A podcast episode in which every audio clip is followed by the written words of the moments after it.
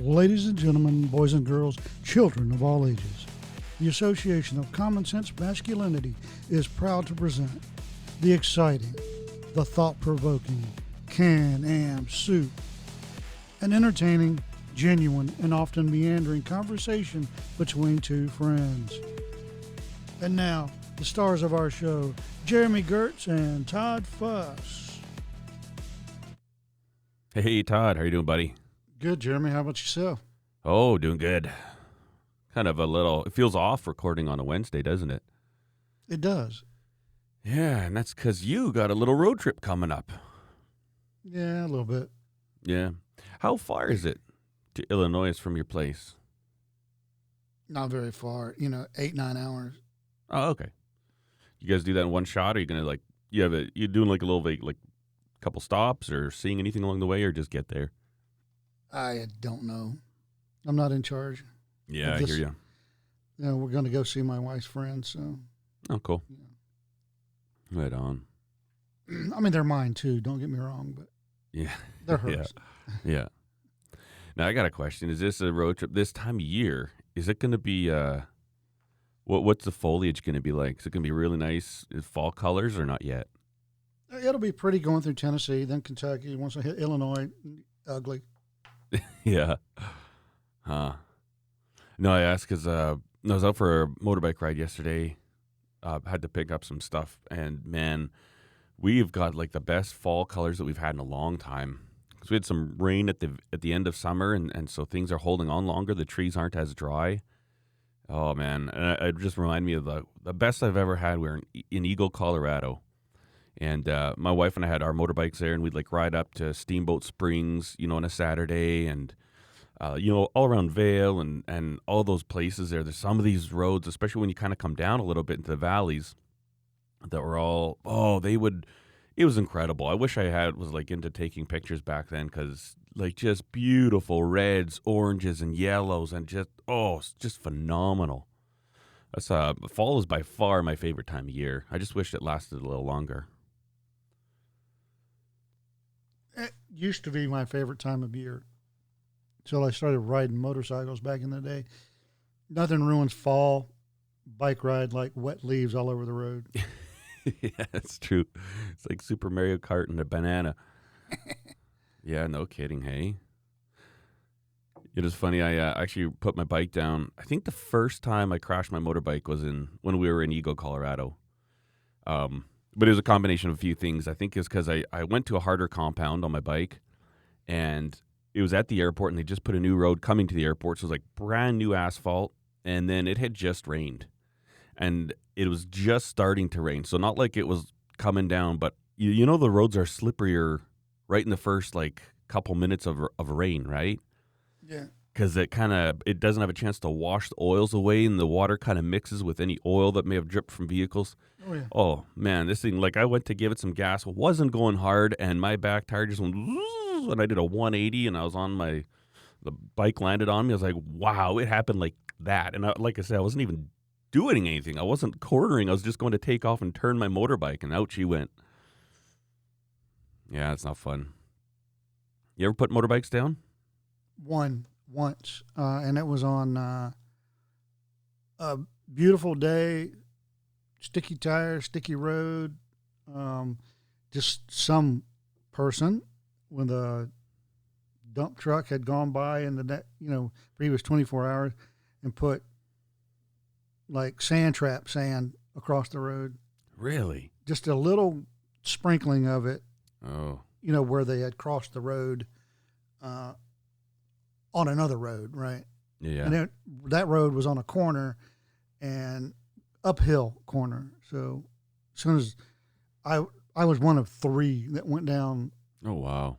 uh, and we weren't going fast. We weren't. It's just you know the right Yeah. the right degree of lean, Yep.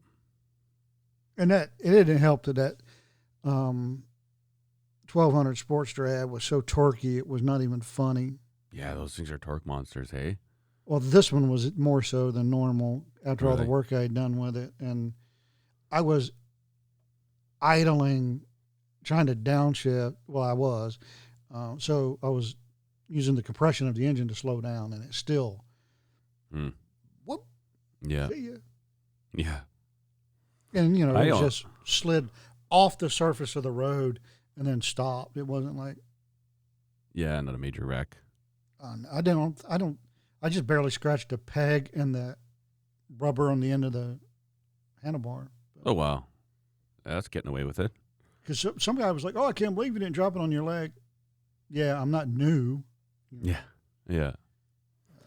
My leg doesn't Uh-huh. like getting things that heavy, you know, dropped on it. So it it, Yeah. it moved. That heavy and that hot. Yeah, yeah. it was falling on my left side, so no pipes. Yeah. Okay. Yeah. Um. Man, I, I had a weird thing happen, and it's, it's kind of funny because it was, it was. I'm glad it happened because it makes you realize that, you know, riding a motorcycle is not really intuitive. You know. Um. Anyway, anyway, so I was uh riding my bike coming back. This was probably two weeks ago, and on my bike, I, I put this different fuel tank on, and Acerbis plastic fuel tank, and it's got the little uh, breather that comes out of the cap. So has a little tiny hose, and then there's this little aluminum. It's anodized black, and it sits on top there and just allows the tank to breathe, and then prevents any splash out from happening. And uh, anyways, I was uh, adjusting my my pants, kind of like putting pulling them down a little bit. And as I brought my hand back up to the bar, I kind of went over my gas tank and I flipped this little thing off, and it fell off r- while I'm riding. And I'm like, oh man, I need, and I don't know why. Somehow I panicked. I was like, oh, and I, I felt like, oh, this is really bad. Instead of being like, ah, you know what, I'm going to just pull over and, and go back and get it because this highway was dead. There's no vehicles around at all. And I'm like, and so and instantly I just tried braking as hard as I could. And I just pulled in the clutch and I dumped some gears and then I let the clutch out again. And it ended up, uh, like you said, that engine braking and I locked up my back tire and I couldn't get it unlocked. And I was like, what's going on? And then my bike stalls. And so my bike's not running and I'm just doing this big, huge black skid. And then it starts going sideways. And I'm like, oh, oh, oh, oh. And I didn't think about it, but I pulled in the clutch and everything was fine. I was almost at a complete stop at that point. But it was so weird because, and then when, when I stopped, I'm just sitting there. I'm like, okay, why, why did my bike stall? Like, what just happened here? It was amazing how fast it all went down. I probably left, I don't know, it had to have been at least 50 feet, maybe like a 100 foot long black skid. Just and uh, I'm like, what the heck? And I'm like, I panicked because this little thing came off, like no threat whatsoever. The worst thing that could ever happen is maybe a little splash of fuel comes out when the tank's full here and there. But for some reason, that caused a reaction in me that I I essentially lost I lost control of my motorcycle. You know, I mean, it stayed upright and everything. There's nobody around, but it's I, that made me think. I was like, what the heck, you know? I, I consider myself an experienced motorcyclist. I mean, obviously, I haven't ridden for a lot of years, so, and I don't. It's not like I'm riding motocross all the time, but man, it's it's crazy. And I always tell the boys if they ever want to get street bikes, you know, their motocross they're doing now is going to serve them because they'll understand. Oh, if you're ever in a panic situation, you know what to do. well, I didn't. Oh, it was crazy, man. I'm glad I didn't put it down. We were riding with a, a group on, on a poker run, and the guy right in front of the tail gunner just went down. We're on a straight, Hmm. going about sixty, and he just lays his bike over. We're like, "What the hell?" And he, oh, luckily, the bike was hurt. He wasn't. Hmm. You know. I had a couple of scratches, but uh, and how I don't know because he had, you know, uh, short sleeve t shirt, leather vest, you know, uh, skull cap, helm, you know, Yeah. not much protection, but it, you know his fat didn't scrape apparently. So, um, and then you know we're all like, "What happened?" He's like, "Yeah, you know, I don't know, I don't know." But then when everybody else wasn't standing there, that just two or three of us that were his friends, he's like, "I can't believe I did that." Oh, what happened? I wanted, to, you know, I want to see what time it was, so I just, you know, do like you do when you Mhm. um, check your watch. Yeah. I just didn't take my hand off the handlebar. I forgot my hand was on the handlebar. oh man, that's funny. and then his oldest friend that was that was riding with us from childhood, and this guy was in his fifties, uh, just said, "Asshole, Yeah. you deserved it." Off. Oh, it's dumb o'clock. wow. That's funny. Yeah, Well, that's did great. find out what time it is? Yeah. Yeah, it was two fifteen. No, it's time for a new bike. yeah, no kid. Oh, the time jokes never stopped after that. Oh, I bet. And then those that weren't right in that small group were wondering what's what are these time jokes, hey? Oh Lord! At the meeting the following week, it was like, or the month following month, it was like, uh, "Hey, what time is? Don't ask Larry. He'll wreck the building." You know. Just, yeah. That's funny. Oh yeah. oh, and the the salesman that sold him the next bike was on the ride with us, and you know he was looking at was one particular bike, um, like a Heritage. Yeah, I can't sell you that one. What do you mean? It's what I want, and it doesn't come with a dash clock. That's funny. Poor guy suffers for years, hey? Oh, I, I hope he's still suffering for it Yeah. because he lived. oh yeah, that's right. You know, Yeah. That's funny. Have you ever no seen- injuries? He lived. It's all good. And you just did something so incredibly stupid. Yeah. Have you seen uh I was wondering when you said he went down, I was like, have you seen videos on the Dyna the wide glide wiggles they call them? No, I've heard of them. I haven't seen it. I've never experienced them, but Yeah, my dad's almost put his down. But yeah, and so I was watching a, a video by Fortnine, a YouTube channel and a retailer here in Canada. Um, and so they say it has to do with the fact that, well, first of all, the frames in a Harley aren't super stiff, right? You're not racing; they're not. But with the the Dyna having a rubber mounted engine, and the way they had to make it give it clearance to vibrate when it's idling, they just kind of basically the engines the the, or the frames have been oversized for that bike for the Dyna, and it makes them softer essentially, right? You got longer runs of tubing, and then they said with the dual rear sus- uh, suspension. The the reason people say that happens is because if you've got two shocks on the back of a, of a motorcycle, you'll never get the exact same suspension out of each one of them, right? Like one spring is always going to be just the slightest bit stiffer than the other, and they're both going to have slightly different characteristics. And they say when you couple that with the oversized, very flexible frame, um, it's crazy. Like they say, it's almost like they say people that try to replicate it, they're doing a bunch of research on it. And they would take, and they said almost all of the Dynas they could make a wobble happen if they tried enough going down the road and stuff. And man, you see these videos, these guys just go and all of a sudden starts happening. Like my dad's almost put his bike down before. Um, and they say it's just crazy. Like, like how how on earth does this still happen? How can Harley still get away with this? Well- and I mean, not get away with it, but I'll tell you. Here's how I look at it: is kind of I will equate it to that the Sig Sauer uh, P320 drop test thing. Uh, I don't know Number one, uh, a striker fired pistol is not meant to be fired with a hammer, literal hammer, hitting it on the back of the pistol. If you try hard enough, you can make anything fail in a way it wasn't engineered to prevent. Yeah. Right. Yep.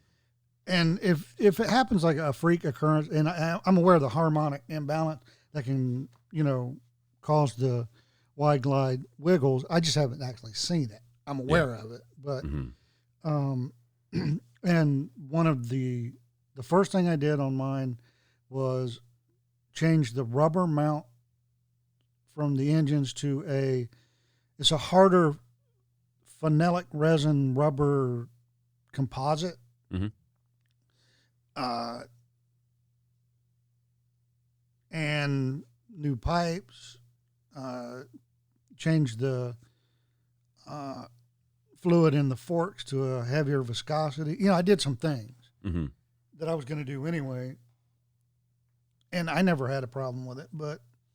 Not saying that I wouldn't have. if I'd have kept it another week or another month or another year. You know, Yeah, yeah. I just had done some things because it's all about you know engineering profit into any kind of product you make. So everything can be better. It would just cost you twice as much. hmm Yeah. Uh, therefore, no one would buy it. So everything's a compromise. Yep. You know, Yeah, it's the old uh the triangle.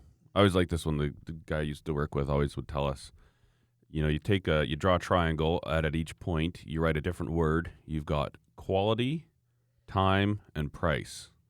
Pick two. yeah. I mean, you can't have a, a bike like a Harley that everybody wants it to vibrate. Oh Yeah. man, I want my bike to vibrate. You can't have that much vibration on a package that small without something leaking, breaking, or shaking. Mm-hmm. You Mhm. know, you can't have it both ways, people. If you want it to, you know, be hundred percent reliable, it needs to be as quiet and smooth as a Honda. Mm-hmm. If it shakes and as loud as a Harley, guess what? Yeah, exactly. You know, set some money aside per PM.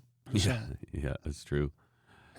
That's one thing they say with the DR six fifty two. My bike is that um, they say if there's a bolt, it needs Loctite because it's a thumper, right? It's just a single cylinder. and- Loctite by Migweld.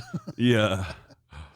Yeah. Um, I haven't had any problems, but peop some people are like, "Oh, every, if if it's on there and it's not Loctite down, it's going to come off." I'm like, I don't know, but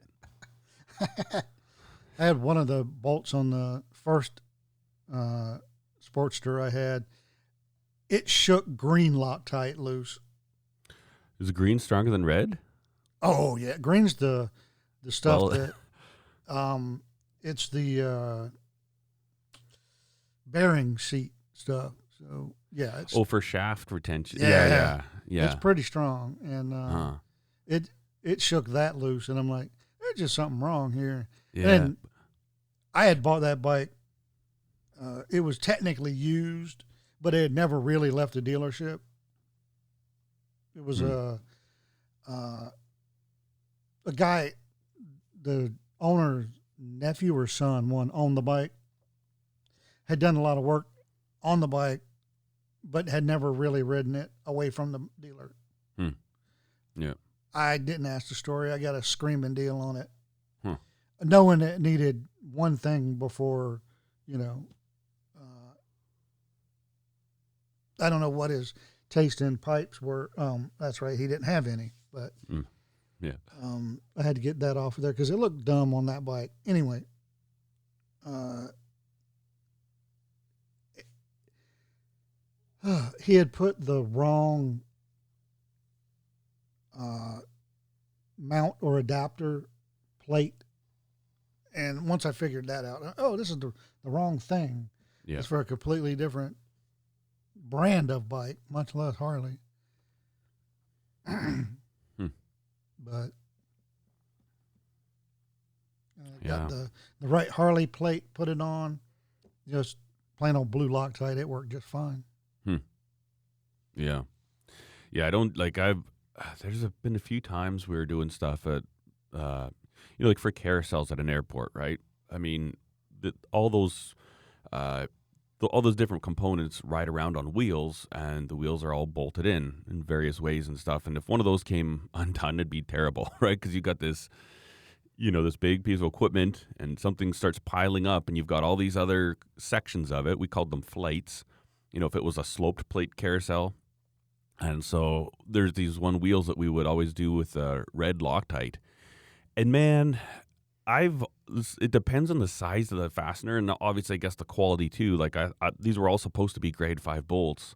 Uh, but man, I've I've put that stuff on, and then sometimes you have to get it off, and you can't undo that fastener without like galling the threads majorly. Like that red Loctite is crazy stuff. It- It's to the point where it's like I, I always told myself don't ever ever use red Loctite unless you can't weld.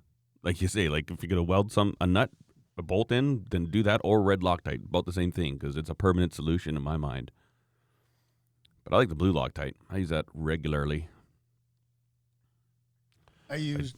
I had uh, a guy wanted me to work on his uh, one of his rifles, and about 2008 ish, and uh,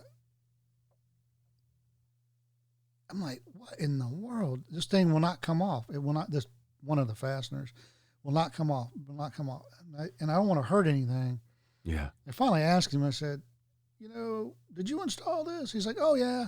You know, I put that on with red Loctite.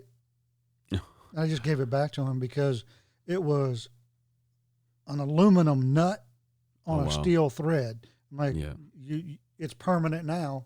Yeah. I'm not taking that off. Yeah. Why? Because the nut will spin off, but all of the threads, internal and external, will still be on. Yeah, I that. guess But probably a lot of finesse for doing gunsmithing, eh? Because like a lot of those screws and stuff, I mean, they're visible, and you know, a lot and of them I have couldn't been. put a lot of heat. I tried a little bit, but the amount of heat it would take to do what needed to be done, Yeah. there was it that retaining nut was holding on some really expensive uh, wood, and I'm like, yeah, I'm not doing that. Yeah. Yeah. I can't replace that piece of wood for the price of the gun yeah. today, right? Yeah. I just can't do it. And Yeah, that's the thing with with with working on guns. I never really thought about is that they have to look good, right? not all, but some, if they're meant to look good. You know, this was a yeah. Even just a plain one though, like if it's just a like a black finish, anodized or whatever they do, yeah. or blued or something. I mean, you go and treat that like you do something that's under the hood of your car, and you're gonna even a flathead like a slot screw. You know, if you're not careful, man, you you take the finish off and it looks terrible. Well, that- just on the it- inside of the slot. Nowadays, it takes. Uh, it costs more money to be a quality gunsmith, and particularly with finishing and refinishing, Mhm. than you can make Oh wow, because the chemicals are outrageous. Uh, depending on what state and city and county you're in, you know, environmental taxes and fines and whatever, oh wow, you know, whatever. yeah, you know, um, like some of the, uh, and anodizing uh, uh, is an art. yeah, It's if there was alchemy, it's it's that you know. Yeah. Um, Have you ever tried it? yes, didn't work out that well, but that was my first time. So Yeah, I'm, sure if so I did it, you know, and now I have the space, and I'm out in the middle of nowhere where I don't have to worry about you know the the government looking in on me. Yeah, yeah. Why is it? Do you use like harsh chemicals or? If you're going to do it for a business, Oh, okay, yeah, yeah. But uh, no, and I have the space now, and uh, I could get an actual anodizing setup instead of home brewing. yeah, yeah. I've I've looked into like doing home brew stuff and uh oh, there's this one knife maker I follow. I forget what his name. Well, I actually don't follow him. I just check up on him sometimes. I'm gonna start following more people on my Simple Life account. I think, but um, Tindick knives or Tindick something. I'm not sure. Uh, I think he's in Washington State somewhere, but he does a lot of titanium, and, he makes really nice nice, Uh, very Japanese influenced, like all of his knives. So he'll do like, you know, kaikens and every knife you can tell it's like a Tanto-ish or something that's of a Japanese influence. And then he also messes around with like uh, really cool titanium spatulas. And so he'll actually, you know, he'll cut out the titanium, makes really nice like metal spatulas out of titanium, and then he'll anodize them different colors. And uh, he did this new thing where he takes a a rod of titanium. I would say it's probably like an inch diameter, and then he kind of I don't know how he etched it. If he has a like a really like a laser engrave or something, but he made it look like a stack of quarters. And I think the idea is you put it in your hand when you're going to punch somebody, like a self defense weapon. I forget what he calls them, Ah, but yeah. And and so uh, you see him there on Instagram. No, Oh, okay. but But yeah, no, he has some cool stuff. But I and I'm I I thought he had started just doing the homebrew anodizing, and like he'll do, um, you know when they do the Japanese handle wrapped, and they'll put that gem in there, whatever they call that. There's usually like little some little Yeah. memento. Yeah. So he'll make his own. He'll you know carve one out of titanium, put a little design in it, and then he'll anodize it. And when I saw him doing that, I was like, man, it'd be kind of neat to get into anodizing. Um, although I just don't work with titanium, and I don't really have any desire to work with titanium, but it's a pain in the butt. And then also copper coating, I thought would be neat. I've seen people do like copper washes on their knives. I thought that looked cool. Yeah, I uh, I did some testing with uh, like uh, bluing screws, Mhm. the that deep dark royal Yeah. purple and Yep. royal blue, and I did a piece of titanium, but to get into that, man, titanium is expensive. Oh yeah, super. And it's Uh, everything gonna- you do to it sucks. I have a, a line on a piece of Inconel, actually Oh, wow. three pieces of Inconel. I don't think they know that. I don't think the person who's selling it knows what it is. Yeah. But you can clearly see that it's Inconel because the uh, the manufacturer's numbers are still on the end of it. Huh. How much does that cost? Do you think? God, Inconel is incredibly expensive, but the three pieces I'm looking at, one's a bar about a foot long, about an inch and a half in diameter, uh, and then two bar stocks, about an eighth of an inch thick, six inches wide, foot long.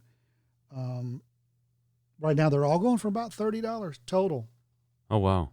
Yeah, even if I could buy it and resell it, I'd make a fortune. But Yeah. uh, That's crazy. I had uh, uh, blah blah blah blah blah. One of the guys at the gun club in Maryland had a uh, Inconel suppressor, mm-hmm.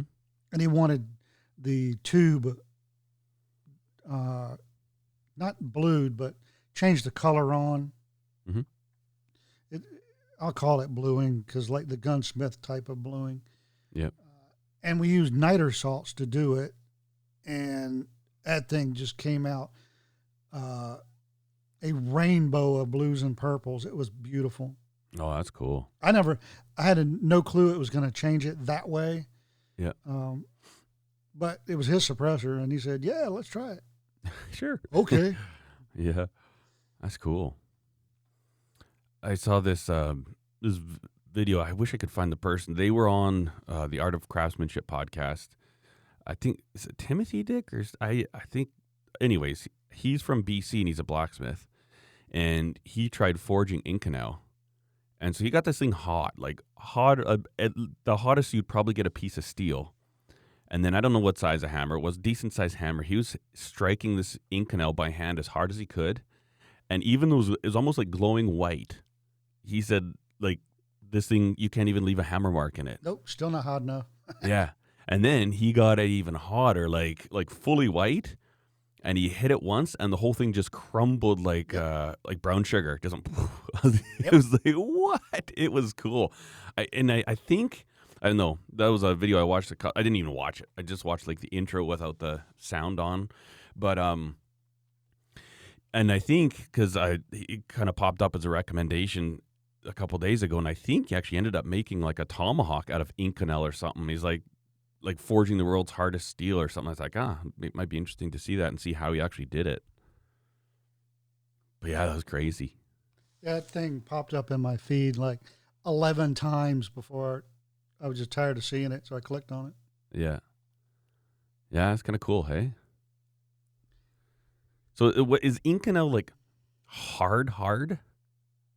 Or- it's or- incredibly hard and durable up to a point. It has a very small window of forging temperature. oh, okay. Not hard enough, you can't scratch it. Yeah. Too hard, well, it's powder. Yeah. That's crazy. What are they like? I, Inconel's a new. I, I- I recognize the name and I know what it is, but what a, what's a typical application for Inconel? And do you have any idea when it was like how long it's been around?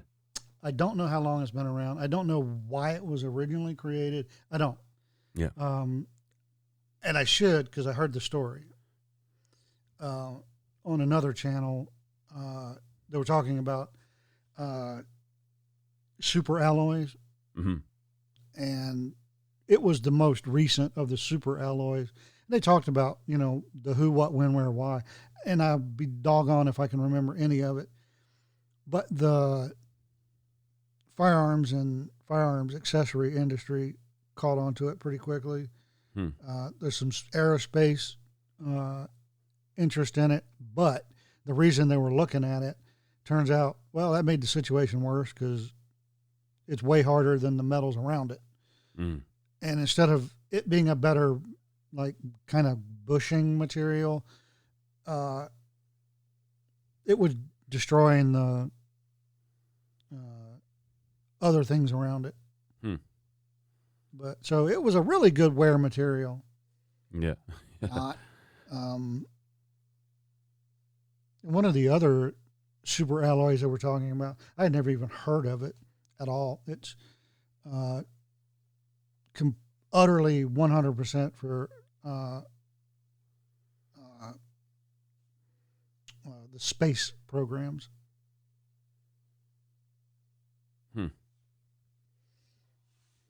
That stuff's fascinating, hey? Well, That's when I learned that there's things that, uh, you know, I've always known there are products out there, right? Mm-hmm. That, you know, it's only for military use or law enforcement use.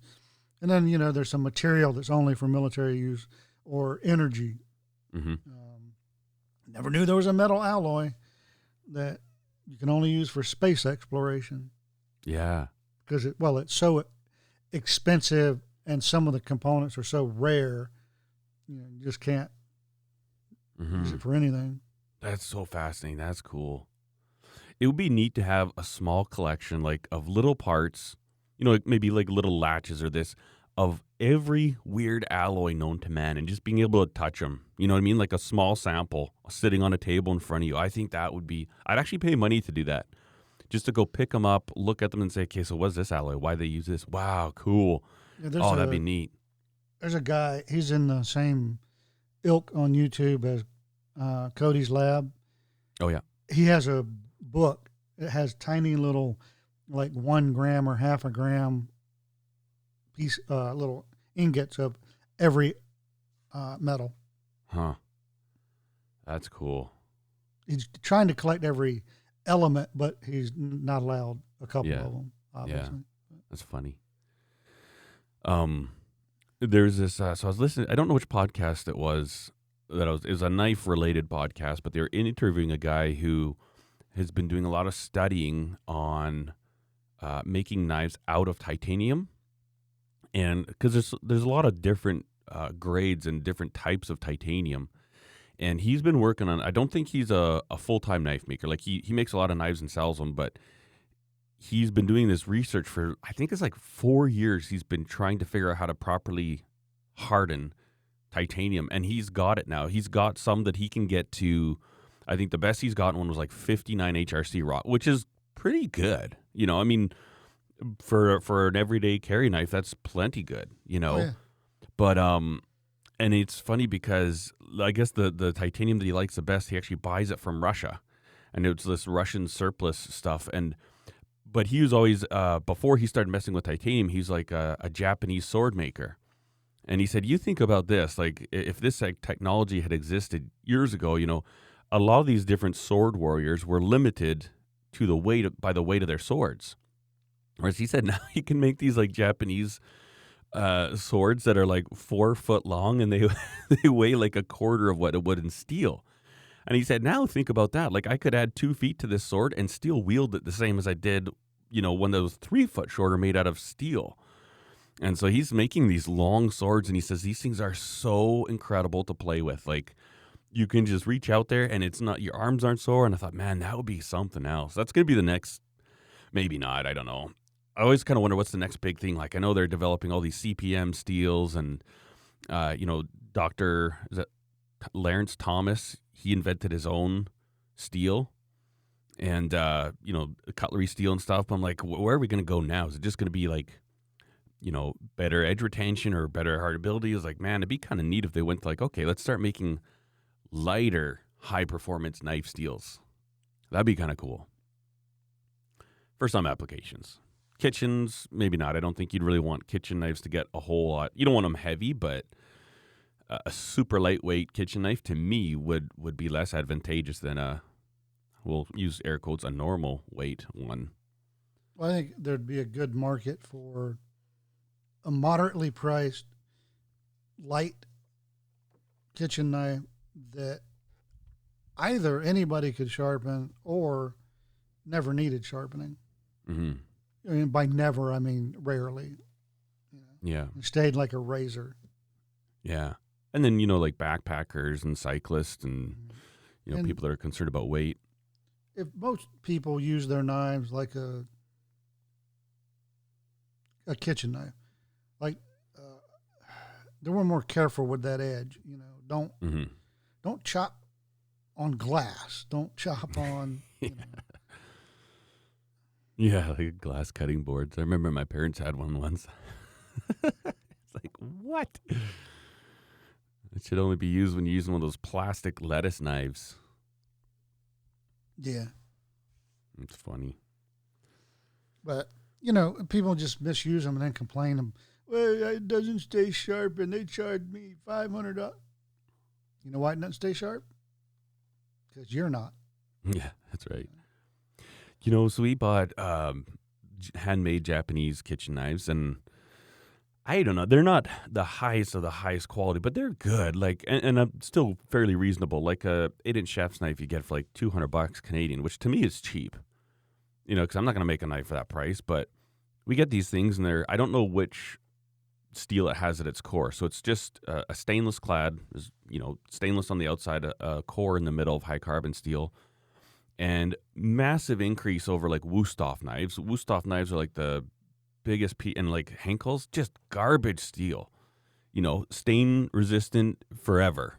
You could throw them in the Dead Sea and, and they wouldn't show any signs, you know. But um, these Japanese knives, man, I can't believe they I am not impressed with the edge retention. And I guess maybe I'm just fussy. No, they are a very, very fine edge. Like they come to such a fine point but I don't know. I, to keep them cutting properly, I would have to sharpen them like every other day, every third day, maybe. And I've got like I've got a little knife I made out of 1084, and it actually holds its edge better. And I did a, a differential heat treat on that one. Um, you know, and it, like I did a real. It was it was the one I did as a build along, and I just burnt the handle. That knife is holding up so well, and that is one of my favorite knives in the kitchen, and it's like just fully patinaed now but I sharpen that thing like all the kids go to it because it's a nice size for them. It's comfortable. Know we don't use it for like heavy stuff, but like every time I got chives to cut up or cheese or something, that's the no- go to. If I'm cutting sausages, and I probably sharpen that knife like every four months, and it just keeps going. Like, oh, I got to cut up some chives. I could cuts beautifully. I don't know. I, I thought this, you know, Japanese from it's all from the what's it the Yakufu? No, I forget what the name is, but the no, the Takefu Knife Factory, Japan. This Is like blue paper steel? I don't know what the color paper it is, but man, I'm not not amazed. And I've actually sharpened it uh, enough times now that the core, there's places you know you have that squiggle line right where your sanmai ends, and like from the forging pattern that was put in there, whatever. Well, right now, now at the cutting edge, on two spots, it's actually the stainless cladding that is even with the core now. So I might I might actually do a video to see if I can regrind that and and bring you know that cladding up a little higher into the blade.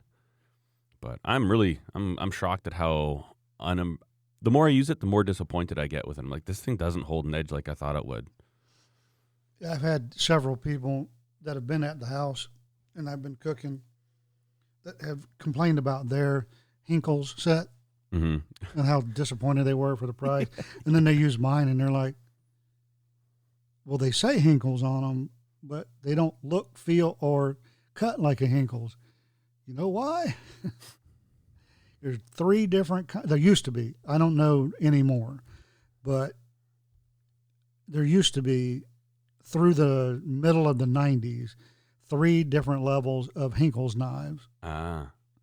uh, and the little uh, symbol was the only way to tell the difference. Um, there was one they sold pretty much in North America, one they sold almost anywhere else globally, and then one that was ordered from the factory by professionals. Hmm. And that's the set I wound up with completely accidentally because I bought it in a culinary store in Italy. Um, it was a good price, uh, shockingly. And I just thought it was a normal like Hinkle set, just prettier, right? Mm-hmm. Mm-hmm. Oh no. Hmm. And the only knife I've ever had a problem with in that whole set is the one you use the most, and that's the paring knife, and that's just because of use. Yeah, yeah. You know, the tip is a little worse for wear right now, just Hmm. because you know you you pound on something long enough, no matter how soft it is, over 35, 30 years, you know, Mm-hmm. ting ting ting ting. Yeah. Yeah, man. Like, so, well, we got these Wusthofs, and we paid a lot of money for them. This is when Steph and I, I don't know, maybe we're is right in the beginning of our marriage. You know, we bought our first house. Thought, okay, well, you know what? We're, you know, these things that it always feels weird. You know, as a teenager, you never think of yourself as buying a kitchen knife set, but then it's like, well, we got a kitchen, and, and if we're gonna cook something, we need knives. It's like let's let's get a real good set. You know, this is what responsible grown-ups do when you're. this is called adulting. So- that's my least favorite term in the world, but it is funny. Um, so we went out and bought this thing, and I was like, "Oh wow, that's cool." And it was expensive, man. Like like back in the day, I think we paid six hundred bucks for it, which was a lot. Like twenty years ago, we just married, six hundred bucks for knives, and I'm like, "Wow, I'm super adulting now." And uh, we used them for years. Didn't think too much of them, and and Steph would say eh, for a couple years she'd be like, "Man, these things are dull." I was like, "Oh, we should sharpen them." So it's one time we thought, well, let's look up where we could get them sharpened. This was before I was into making knives or anything, and I, I wasn't good at sharpening. And we took them to the oh shoot, Knifewear, and that's actually the same place I bought these these Japanese knives that I'm not impressed with. But it's funny because you bring them in, they're like, oh, you want us to sharpen those, and I didn't really know why at the time, but they had this. I think this because it wasn't. A, I thought, oh, they only like Japanese knives here. Anyways, it kind of had a weird attitude, but they sharpen them up and they give you a you know a newspaper cut test when you go to pick them up. And so we would do that like every couple months. I'd drop them off, and then we'd go back like a day or two later, pick them all up. And every time they're like, "Oh, you want us to sharpen these?" I'm like, "Yeah, my kitchen knives." And then only now, you know, having even, and I will say these Japanese knives that I have are far superior uh, to those Wusthofs. But then I looked at the type of steel they were, and I start googling it, and you just look it up in, in moments. You'll be like, "This is a very, very stain-resistant steel." But it has zero edge retention capabilities, and it's true, man. Like, like I tell people, it's like sharpening a wet lasagna noodle. It's not holding its edge. Like, no, not a chance. Like the And first my- time you use it. And the Uh, Hinkles I have are not nearly as stain resistant as most Hinkles would be, Yeah. But their edge retention is higher. So Yeah. it obviously has more carbon and less stainless somewhere in Yeah. the mix, right? Yeah. Mm-hmm. And ah, whatever. Yeah, and that's the thing. Like our our our Wusthof knives, they look brand new. Like they look phenomenal, and I guess you know from that standpoint, most people don't cook very much at all. Um, and you know, oh wow, look at yeah, I got these twenty years ago. They looked like the day we bought them, but yeah, they just don't go. We still have. I know. Them. Maybe I threw all of them out. Maybe they're in a box. I think if somebody wants a, a branded knife or knife set for kitchen use, find what brand you want, right? Learn about it, research it, look, know what they look Mhm. like, how they feel, and look for them on the used market. Yeah. I picked up a, uh,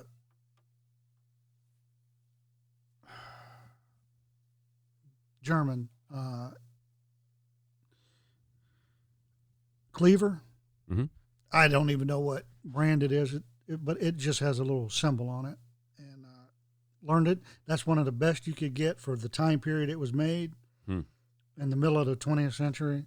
Yep. It's, for its size, it's heavy and has very good uh, anti-chip, anti-wear properties. Yeah. Uh, and you can adjust the grind if you want. If you want, you know, depending on what you want use it for. Because my I have I don't I haven't cleaned it up and uh, sharpened it yet, but I want a cleaver for general purpose use. I want a cleaver for bone, and then I want a cleaver to help butch. Right. hmm Anyway, um, the one I've got now is my general purpose, and that's how I found it. Um, uh, it was in a thrift store. Paid five bucks for what is in, in effect, uh, you know, a four or five hundred dollar cleaver, Hmm. and it doesn't matter when it was made. It's as brand new today as it was then. Yep. Yep. Yeah, and you, you can get some pretty cool knives at thrift stores. Um, And how many people use a cleaver in the last 60 years, right? that's what I was saying. Like you're talking about, you got three cleavers. We don't own a cleaver, and I've never come in a situation where I was like, man, I wish I had a cleaver. Well, I'm going to tell you the first reason I got it. Yeah. Right. Um, one of our dog's treats are for his teeth, right? Yeah. You can break them in half because they're scored, but then to break them in half again for his dog size, you got to cut it. oh, okay. And I've tried a meat slicer, a used one, right? Yeah. I've tried. I'm not going to use my really good knives for it, you know. No. Yeah, yeah. I've tried like the cheap, uh, cheap old, uh, like Ginsu type stuff. Yeah. And I was like, well, let me try this cleaver. Worked perfect. Hmm. So, along with its other general purpose uses, the first time I got a cleaver was just for the dog treats. But now uh, that I've learned how to wield, quote unquote, a uh, cleaver, I can use it almost as good as a boning knife if I'm going to take a whole chicken.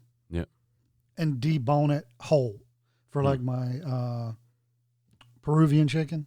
Mhm. Oh, good, good, good. But, that sounds uh, real good. It is. You, but you know, you, you take scissors and cut the backbone out, and then you debone it the rest of the way. And I can use that cleaver as well as I can a boning knife because I Hmm. just learned how to use it, and then Yeah, yeah. practice, practice, practice. Yep. That's cool. You know, you're talking about whole chickens. It, it, it reminds me, we bought um, an air fryer. Yes, I, we have three of them. They're awesome. Like, so we got an Acti fryer, like the original Acti fryer, when we lived in our trailer, and that's the one that has the little arm that kind of slowly goes around the bottom. Oh no, wait, we have four now. Oh wow, you're we a have one that's the sa- the size and um, style as a pizza oven, Mhm. but an air fryer, and that's what I'm going to use it for uh, next week when we get back is to see if it'll air fry a pizza. Oh wow.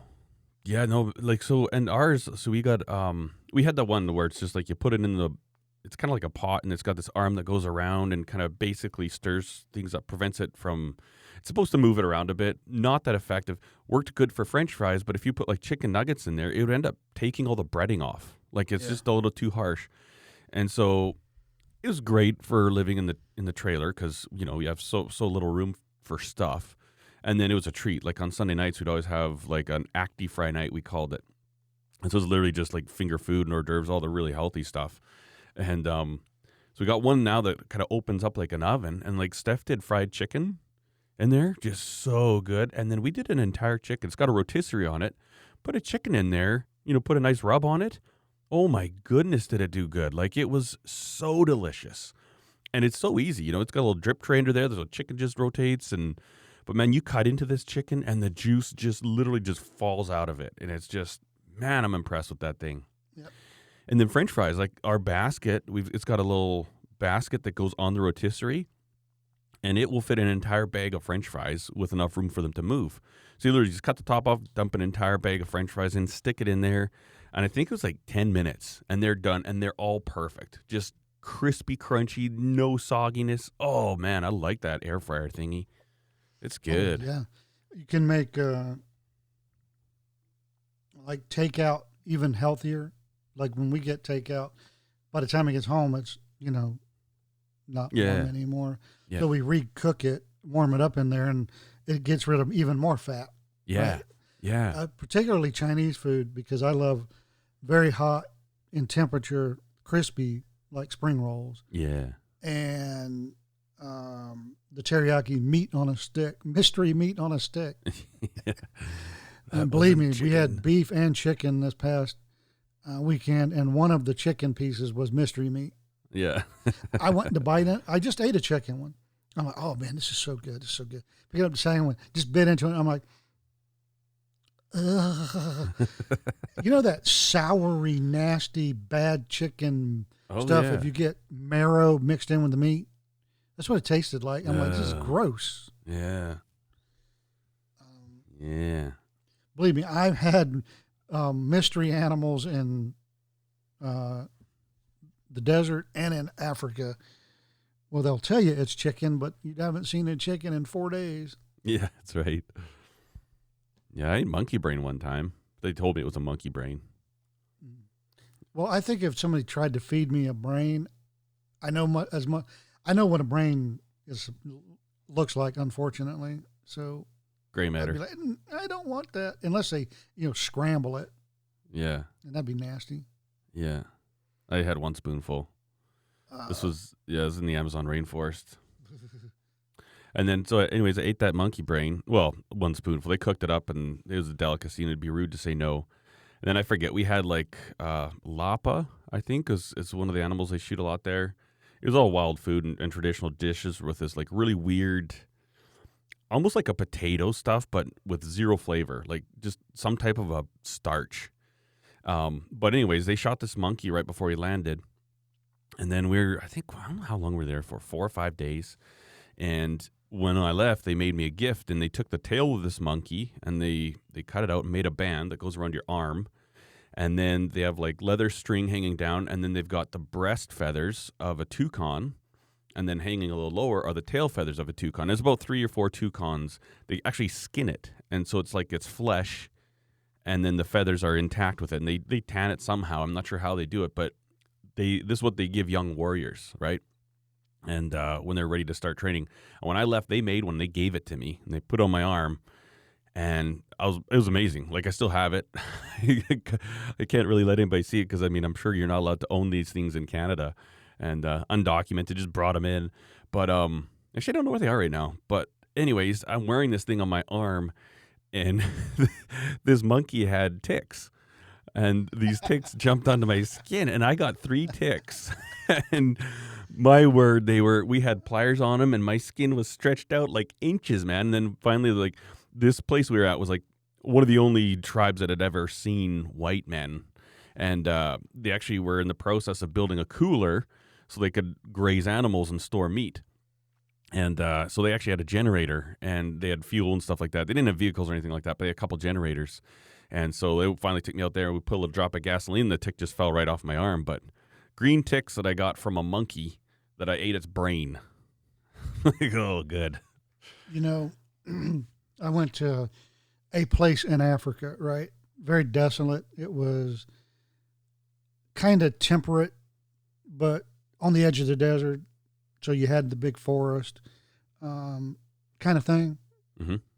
And they're like, yeah, we're going to go, you know, touch base with this uh, tribe that's, you know, friendly to us, but, you know, they help us look out for the criminals and the warlord people, right? But they're very primitive. You have to Mhm. watch out for, you know. We we trust each other, but only to a point, right? Mhm. You know, they're they they're still keep to themselves and blah blah blah. Going through the on the path in our uh, little Toyotas, and we get to a little clearing. There's the opening part of the village, but then the, most of it is in and amongst the trees, kind of hidden, right? Mhm. And we walk in the what a quote unquote chief, right? Uh, it was uh, more, more like a the queen, and the kid was sitting there playing PlayStation with a Jordan jersey on. I'm like, really, Oh, wow. Really, people? and then spoke perfect English, no accent. Mom, mom, the queen had a very uh, royal British accent. I'm like, really, That's crazy. really. Hmm. But that was the, um, the the the uh, exception to the rule. Most of the other uh, small tribal villages we dealt with were just still in the pre-Stone Ages. hmm Uh, I felt didn't really feel sorry for them because that's what they knew. You know, Yeah. it's not like um, Calgary suddenly went back to the Stone Age overnight. You know, they've never come out of it. You feel sorry for them, but you don't. Yeah. They're Yeah, all they- happy. Oh, yeah. They just want Whitey to leave them alone, Yeah. and all the rest of them to leave them alone. Yeah. At So least these- they're getting food from us for helping. You know, they're not. They don't have another tribe, and they're trying to genocide them. Yeah. Yeah, it's crazy. Like and even the like their traditions, though they're brutal. So that we were with the Yanomami Indians, and they're one of the last Stone Age tribes remaining in South America, and the way they still solve things, at least when we were there, um, like we went to a place, uh, they took us up a river in a boat for hours. Went to this one village, and I think my dad and I were the fifth and sixth white people to ever go to the village, right? And so literally everybody comes up and they're just rubbing your skin because they've never seen a white person before. And weird, man. It's so weird. These people coming up just rubbing you, rubbing you. Oh, crazy. But um, say if I come to you and I say, Todd, that's my spear. You took my spear because I accused you. We're gonna have a, a battle. It's a, like the stone fight, but because I'm the one that accused you, I get the first crack and I'll take a big rock and I hit your chest. And then you take a rock and hit my chest. And whoever is standing at the end of it was the one that was telling the truth. And they truly believe that that is how like truth and honesty are held out. Like that's that's it. And, it's interest, interesting they don't have a word for love. And there's a twisted language. logic to it because who wants to be accused of something? Yeah. You know, so I don't want to. Even though I get the first blow as the accuser, tomorrow somebody could accuse me. Yeah. So eh, there's a twisted logic to it, but the human condition, we're always going to find a way to insert evil. Yeah. Yep, it's true. Yeah, it's a that was a eye opening experience. We got to fly over Angel Falls in Venezuela, highest waterfall in the world. That was the first time I've ever been in a small little bush plane. Didn't like that too much. Flew with the windows open, 120 degrees out. Oh my word. 120 degrees and they had 80% humidity in the, in the rainforest. And it would rain usually in the afternoons it'd just start pouring and you go outside and you just stand in the rain and it was like a it was like a warm shower oh there was no relief at all and you couldn't go in the water because there's so many piranhas like so many piranhas it was insane there man kind of makes me glad i live in canada da, da, da, da. Yeah. yeah we had our Uh, election After watching uh, every episode of River Monsters, where every episode somehow he tied in whatever monster he was working on that day to piranha. Is, did he And I almost like- every episode had a piranha in it. yeah And I'm like, dude, you're in the Thames. How did you get a piranha in there? yeah You know, but Yeah, the piranhas are no joke, man. Like we would take pieces of, of chicken scraps and you throw them in the water, and it's for a couple minutes. It looks like the water's boiling right around where that chicken went in. Just yeah. and if you knew what uh, species of piranha you were dealing with hmm locally in whatever body of water you're in, you could walk right through them or not. yeah. You know, Yeah, see the uh, so this wasn't in the Amazon or whatever. This was like other parts of Venezuela that we were touring, and uh, the farmers, if they had to cross these certain rivers for their herds, their cattle herds, they if they had a sick cow or something, they would put that one in first, and the piranhas would eat it, and then the rest of them could go through without being attacked. But they just w- take this cow down into the water, kind of shove it into the water, and it just gets eaten alive by piranhas. We never actually saw this, but they're telling us it just gets eaten alive by piranhas, and then um, once that one's been consumed, then they usually leave them the rest of them. They'll run the entire herd through as quick as they can, and usually don't bother them at all. But it's crazy, hey? it's like oh, they. I remember as a kid watching Mutual of Omaha's Wild Kingdom with Marlin Perkins, and while most of his shows focused, you know, you know, on the Serengeti and other areas of Africa, he did do some in South America, and they showed that really, on one of the shows where, in order to cross the river, we have to placate the wild piranha. yeah, We do that by, you know, finding sick livestock and shoving them in the water first. yeah, really? yeah. It's funny. And look, look, we'll zoom in on the horrified expression on the cow's face. yeah, Oh, that's crazy. uh, back when TV was worth watching. Yeah, no kidding, huh? That's funny. Yeah, no, we uh, I see that Squadcast has changed a little bit more now. how's up? You're, on my view, you don't have a little mic uh, meter anymore. Yeah, you. I haven't seen your mic meter for months. Ah, Yeah, and yeah, you could see mine before this. yeah, I remember seeing it. Now I'm not going to say it was last week. I just noticed today. It's hey, no mic meter. Yeah, you see yours, right? Oh yeah, Yeah, that's weird. Weird, weird, weird. So you know, last week, last podcast, we talked about. It's kind of weird because we're not recording on Friday. This is a Wednesday morning. Oh, this will probably just come out on Friday, though. Hey, got to keep our schedule.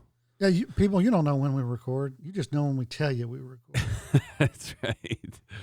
Um, so we were talking about the election, and I said a little touch base on this, and uh, n- nothing changed really. Like the, it's almost Had an an election, spent a lot of money. Same Yeah. people. to find out that Canadians voted the same today as they did two years ago. So yeah, cool. Um, apparently, Justin says that. It, well, he had said that if he didn't get a ma- majority government out of this election, then he was going to call another one in eighteen months. So another six hundred million dollars that'll ca- cost Canadians. So yeah, it's it's great. And Yeah, then even if you like the guy, that threat alone would tell me, you know, you're out. yeah, All right, get the torches and pitchforks, people. We're out of here. Yeah. Yeah, and then um so that was kind of a bl- I went to vote and it's like wow. Um and then you know we were talking uh, my uh, screen name here is called second class citizen. That's you have to type in your name when you log in. And that was obviously because of this new this COVID passport, right? Anyways, so the way it is right now, it's literally this piece of paper. They don't have any QR code set up or anything. And there's uh, an MLA, I think, took a picture of hers and put it on the internet. and then somebody went and blanked out the names, just cleared that part, and then took a picture there. So I can literally take this and put my name in it and print it off, and it is as good. That is literally all the province has right now. Uh, so, like, I can forge this document like that. Uh, my mom showed me hers because they've both been vaccinated. They've got their passports. Like, yeah, this is all it is, and it's you literally just have it on your phone. If you go into a restaurant, you show them that. They look on your phone, and then you show them your ID, and as the names match, they have to let you in. So I'm like, wow. They say this like one of the literally the easiest government document to forge, and um, yeah. But anyways, so there's that. But then also, uh, right before they impose these restrictions, like so last Saturday we went shopping. We're like, we got to go shopping because retail, not allowed to go to retail, so we did shopping. We went out to the keg for a nice steak meal uh, because you know I'm not allowed to go into restaurants anymore because I'm going to kill everybody if I do. And um, but then like on Sunday night they just changed the rules. Okay, now they're not retail; they can't take that away now. They're not going to force that, but I still can't go into a restaurant or a bar. Um, but interesting thing happened here. So that's that's our premier, Jason Kenney, and you know the guy reminds me of you're out on a river, you got a bite on, you pull it in, and the fish is just flopping around in the boat one side to the other. That's his decision making style. Like you don't know where he's at. He says something one day, and the next two days before he implemented this mandatory vaccine, he said we he said I will not uh, implement a vaccine passport program. He says that's Albertans' private information, and that will not come into play ever. Two days later, mandatory proof of vaccination. So he's just like that fish, just flopping. Anyways, Well, the conser- anytime of, anytime any politician uses the word always or never, yeah, or or Alberta's open for good. they're always going to do the what they just said they aren't going to do. Yeah, It's, it's like a secret code they use always or never, hmm which are the two words you're not supposed to use in a marriage. But I, Yeah. I'm like, oh, I'm always going to love you. I'm Yeah. never not going to love you. I just used them. Yeah. Yeah. So there. Yeah. But you know, if they But- say I will not ever, ever, ever raise taxes, that's day one. yeah, They're raising taxes. yeah. Um, So, anyways, he got himself in trouble with the party, with the Conservative Party of Alberta, and over the course of the weekend, because he implemented this vaccine passport thing, um, they all got together and they want to review his qualification as leader of the party. And in order for that to happen, I think there's like 31 different seats or something. I don't know exactly how it works, but they have to get, I think it has to be at least half of them, right? And so they all have to call in and say, listen, this is what I want. I, I, I do agree that we need to review his credentials. Like I question his judgment, and that would always happen about six months prior to an election, and we're still way beyond that. And so, basically, if they don't feel he's doing a good job for the party, they'll do that and they can elect a new one. The party will have a new premier, and every single seat said, "I want a review," and so he's in trouble. Like, and and and it's true because. And the reason he said that he put in the vaccine passport, he said there's so much pressure from the opposition. And it's like, so is that all? Is that your politics that you say something, and as soon as the opposition, you know, you won the race, you're you're you're the the government, right? But the opposition criticizes you, and you're like, oh, okay, sure, I'll just do what they want. Well, then what's the point of having you? We could have had the NDP, and and they'll just tell us, say, hey, we're going to put a vaccine passport, and they do it instead of this jellyfish, this flish flopping around in the boat. I'm not going to. Yes, we're going to. So, anyways, the Conservative Party in Alberta says, you know what? If this guy doesn't go, we will not get in again, and that's a fact. I will not vote for the Conservative Party or for Jason Kenney because that guy is a line sack of shit. Not that they all aren't, but at least with some, even like some of these liberal parties, they do really dumb things, but they tell you we're going to do them.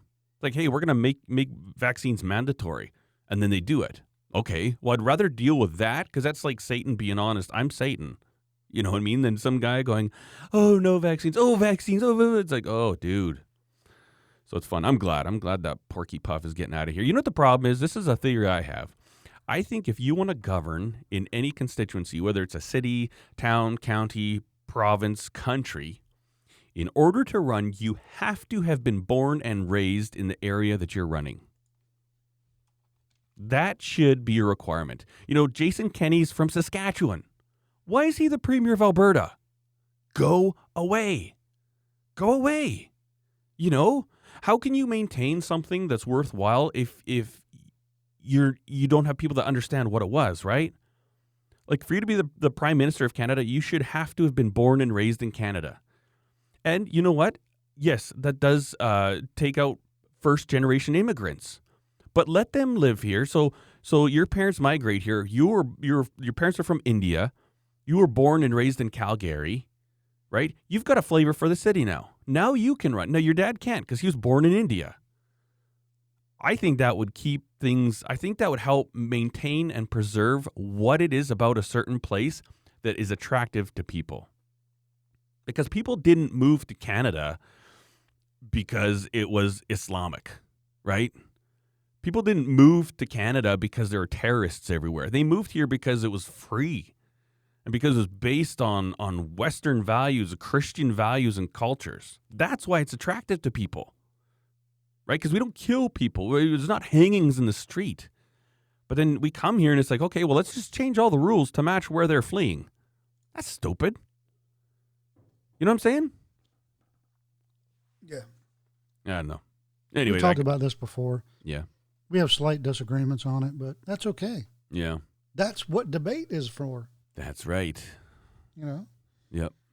um, I don't think you should be able to move someplace just to be able to run for office there, like the like some parties do. Like back in Maryland, they would seed uh, the different districts with people that would be there just long enough to be able to. The whole point was for the party to stay in power and seed the different districts with folks that were quote unquote electable Hmm. so almost no locals would be able to be elected. Um, you know, Yeah. like me, I would- I was forced to move all over my whole life. Uh, you know, just because of the nature of joining the military, uh, and then I chose to retire here if I wanted to um, run for local office. This is where I chose to retire. I will be here forever, and I should be able to run for office here Well, I don't know. because my my um my motives are different hmm you know But I Whatever. but I think to, so. And this is kind of where I get at that. So the the person that was running for the prime minister for the NDP party, uh, I don't know what he is. He Looks like a Sikh. Like he's got a very tall turban, but he's actually banned from traveling in the United States of America, and he's on a terrorist watch list. well that should it shouldn't matter where he's from or where he lives if you're on a terrorist watch list that should disqualify you Yeah, not the Canadians. Either get off the launch list or it's you know, Canadians we'll are see you stupid. next. We'll see you next election. Yeah, uh, this is a problem we deal with as a as a person who's not fully dumb. Man, Canadians are pretty stupid, and I'm gonna say this Well, too, no, everywhere, especially in the East. Yeah, everywhere is stupid. Like uh, the East voted Justin Trudeau in again. The dude's a criminal, like legitimately a criminal. Well, so are sick- the people in the East. A lot, some of them, some I just don't get it. I don't get it. They're either criminals or know of criminals, or they don't turn their family in for being criminals. Yeah, I don't understand.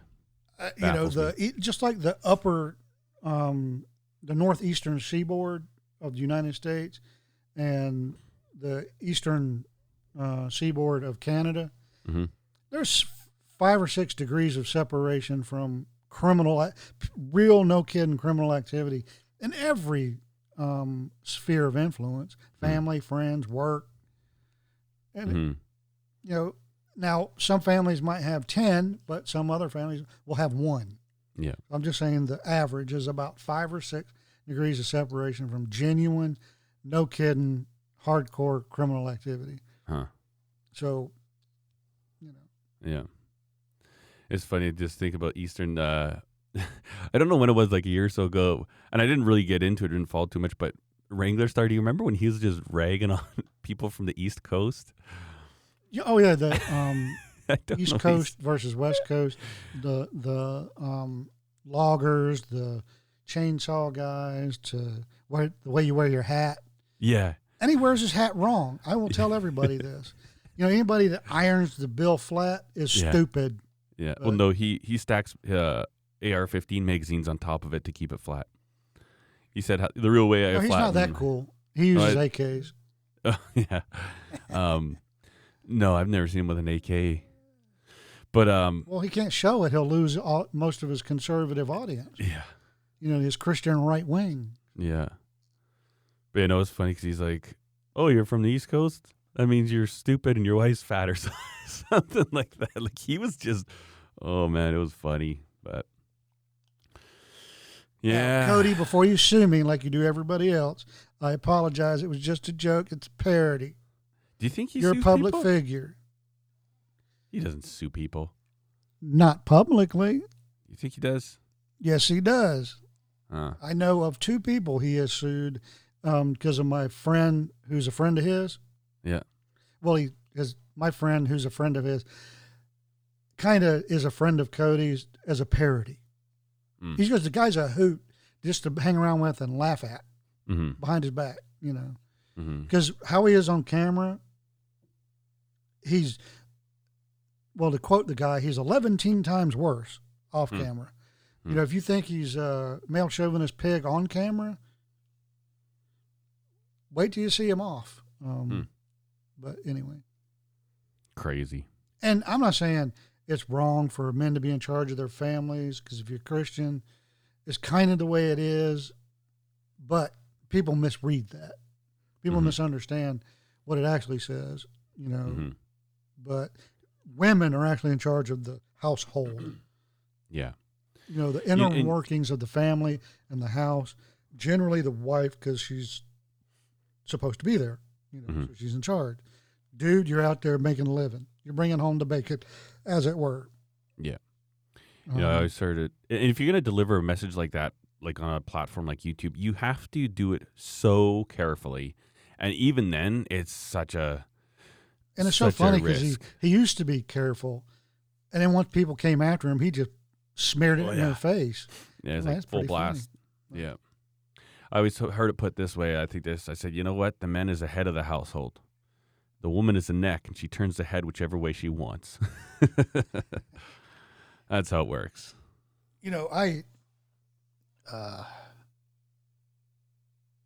I think that you know it's like every other good partnership that's successful. You're going to have your strengths. The other person is going to have their strengths. Yeah. And if you both have the same strengths, it ain't going to work for well or for long. One or the other, you know. hmm But you're going to have strengths and weaknesses. She's going to have strengths and weaknesses, and if you play off those things, that's the way it's supposed to be. You know Yeah. because I I don't know. It just it's logical to me, and other people are just so blind or stupid to it um, on purpose. It's Yeah. Yep. Crazy. All right. You gonna, you gonna say something? I'm gonna take a left turn. My Okay. my my weekly Todd left turn. This could be its own segment. Um, I am angered once again by the um, left stream media uh, globally that you know they want to put on so many things off on the conservative Christian white male, but they're as guilty as anyone ever in creation. This week, the news has been just smeared with this poor missing, now dead girl, Gabby Petito, an alleged attractive blonde young female. That's why she's made the news. And who chooses what to put on the news? The news.